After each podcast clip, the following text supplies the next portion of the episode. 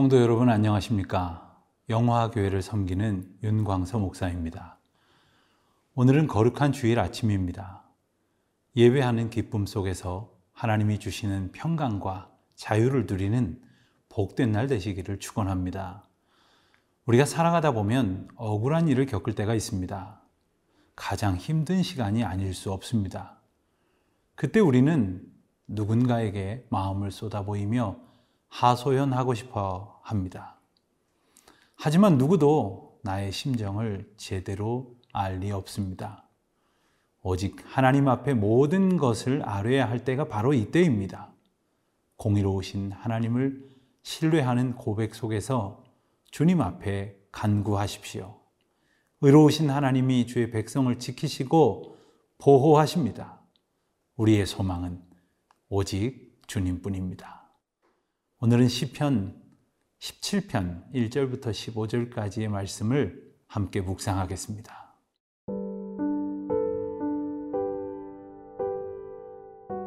시편 17편 1절에서 15절 말씀입니다. 여호와여 의의 호소를 들으소서 나의 울부짖음에 주의하소서 거짓되지 아니한 입술에서 나오는 나의 기도에 귀를 기울이소서. 주께서 나를 판단하시며 주의 눈으로 공평함을 살피소서. 주께서 내 마음을 시험하시고 밤에 내게 오시어서 나를 감찰하셨으나 흠을 찾지 못하셨사오니 내가 결심하고 입으로 범죄하지 아니하리이다.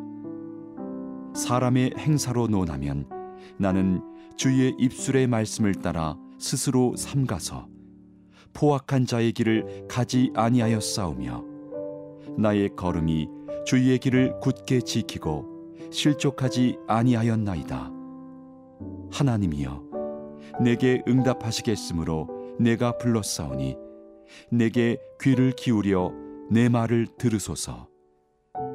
죽게 피하는 자들을 그 일어나 치는 자들에게서 오른손으로 구원하시는 주여 주의 기이한 사랑을 나타내소서. 나를 눈동자같이 지키시고 주의 날개 그늘 아래에 감추사 내 앞에서 나를 압지하는 악인들과 나의 목숨을 노리는 원수들에게서 벗어나게 하소서. 그들의 마음은 기름에 잠겼으며 그들의 입은 교만하게 말하나이다. 이제 우리가 걸어가는 것을 그들이 에워싸서 노려보고 땅에 넘어뜨리려 하나이다. 그는 그 움킨 것을 찢으려 하는 사자 같으며 은밀한 곳에 엎드린 젊은 사자 같으니이다. 여호와여, 일어나 그를 대항하여 넘어뜨리시고 주의 칼로 악인에게서 나의 영혼을 구원하소서. 여호와여, 이 세상에 살아있는 동안 그들의 분깃을 받은 사람들에게서 주의 손으로 나를 구하소서. 그들은 주의 제물로 배를 채우고 자녀로 만족하고 그들의 남은 산업을 그들의 어린 아이들에게 물려주는 자니이다. 나는 의로운 중에 주의 얼굴을 배우리니 깰 때에 주의 형상으로 만족하리이다. 이 시의 표제는 다윗의 기도라 되어 있습니다. 시편의 시가 대부분 기도의 성격을 지니고 있지만 기도라는 표제가 강조되는 것처럼 들으소서 나의 울부짖음에 주의하소서 나의 기도에 귀를 기울이소서 하는 등의 표현으로 간절한 성격을 분명하게 드러내고 있습니다. 이 시는 보호를 간구하는 무죄한 사람의 기도로서 개인적인 탄원의 형태로 되어 있습니다. 누구나 겪을 수 있는 고난에 대하여 그 이유가 당신의 죄 때문이라고 세상 대적자들에게 비난과 공격을 받는 경우가 있을 것입니다. 이 시편은 바로 그런 경우에 하나님께 드리는 기도에 해당이 됩니다. 이 기도의 서두에서 시인이 처한 곤경의 성격을 밝혀줍니다. 자기에게 쏟아지는 비난과 공격에 대해 하나님께서 무죄를 인정해 달라는 기도입니다. 그렇다고 해서 무조건적으로 무죄를 주장하는 것은 아닙니다. 자신에게 가해진 부당한 비난과 공격이라고 하는 맥락에 비추어 설명을 합니다. 단지 절망적 상태를 호소하는 것에서 그치지 않고 진실되게 거짓되지 않은 입술로 기도합니다. 그는 우선 자신의 진실함을 기억해 달라고 기도합니다.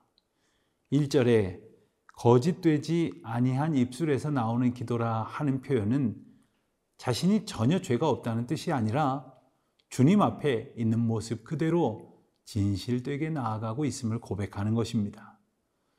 그는 또한 2절에 나오는 표현처럼 주님의 공평하심에 의지합니다. 물론 하나님께서는 우리가 아뢰기도 전에 우리의 사정을 다 알고 계시며 우리의 마음의 생각을 꿰뚫어 보시는 분이십니다. 그럼에도 시편 기자가 귀를 기울이소서라고 기도하는 것은 자신의 상황이 매우 급박하고 그 억울함을 하나님께서 분명히 알아주시기를 바라는 간곡한 마음 때문입니다. 이렇게 기도할 수 있는 것은 하나님께서 정직한 자의 기도를 들으시기 때문입니다. 잠언 15장 8절을 보면 악인의 제사는 여호와께서 미워하셔도 정직한 자의 기도는 그가 기뻐하시느니라고 말씀하십니다.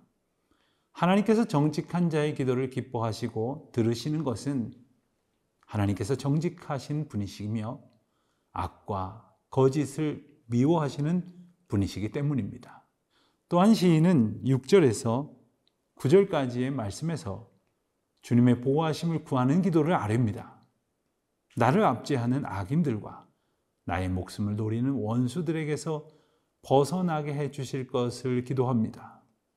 특별히 7절에서 시인은 주님의 기이한 사랑을 소망합니다. 이것의 원어로는 헤세드라고 하는 단어가 사용되었는데 이 말은 하나님의 자비하심, 인자하심, 변치 않는 사랑을 뜻하는 아주 소중한 단어입니다. 주님은 그런 분이십니다. 우리가 전적으로 의지할 이유가 바로 이것입니다. 8절에서 주의 날개 그늘 아래에 피하게 해 주시기를 또한 기도하고 있습니다. 날개 그늘 아래 보호해 주신다는 표현은 시편 여러 곳에서 볼 수 있는데 한번 떠올려 보십시오. 어미달기나 새가 새끼들을 품고 날개로 덮어 보호하고 있는 겁니다. 우리 하나님은 간구하는 자에게 그와 같은 은혜를 베푸십니다.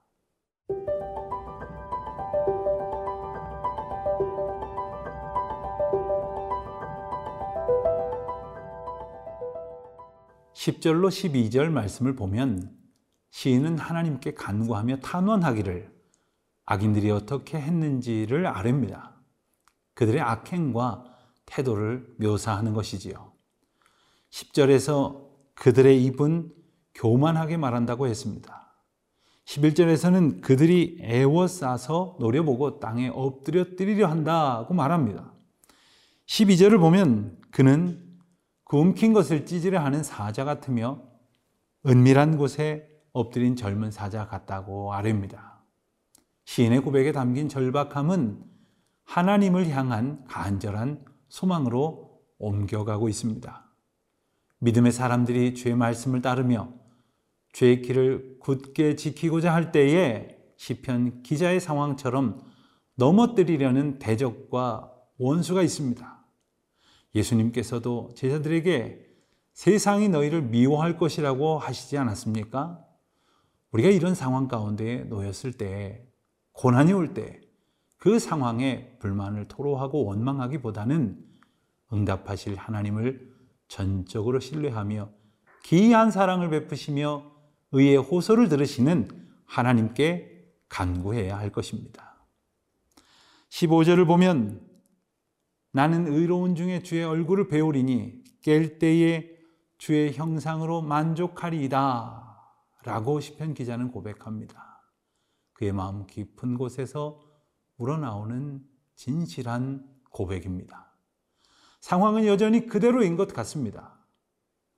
그의 기도가 응답되었다는 확신을 할 수 없지만 그는 하나님을 찬양합니다. 원수들이 제물로 자신들의 배를 채우려고 남은 것을 자녀들에게 물려주고 또 물려주어도 시편 기자는 그것들의 마음을 빼앗겨 한탄하는 것이 아니라 주님의 모습을 뵐 때 주님과 함께 있는 것으로 만족하고 기쁨이 넘친다고 고백을 합니다. 세상이 우리를 넘어지게 하고 억울한 일로 시험 들게 할지라도 하나님을 전적으로 의지하며 기도하십시오. 기도할 때 하나님께서 베푸시는 놀라운 구원과 사랑을 경험하고 오늘 시편 기자가 하나님을 뵙는 것으로 만족한다고 고백하며 찬양한 것처럼 하나님으로 만족하고 기뻐하는 은혜가 충만하실 것입니다.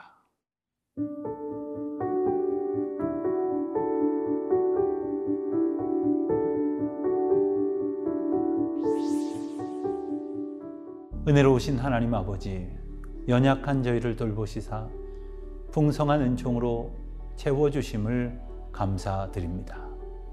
어떠한 형편을 살아가더라도 주님만 신실하게 바라보게 하시고 간절한 기도로 호소할 때에 저희의 간구를 들어 주시옵소서 예수님의 이름으로 기도하옵나이다. 아멘.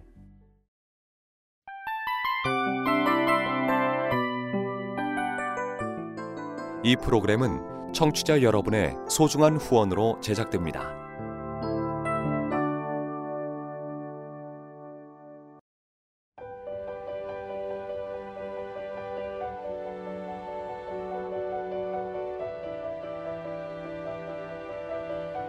세상에는 수많은 교회들이 있지만 더 깊이 있는 말씀 강해를 찾기 위해 크기로만 교회를 선정하지 않습니다. 보다 좋은 영적 콘텐츠를 더 많이 나누기 위해 방송비를 받지 않습니다. 1년 365일 복음만 전하고 싶어서 우리는 광고를 하지 않습니다. 온누리의 복음을 땅끝까지 CGN TV와 함께 땅끝 선교사가 되주세요.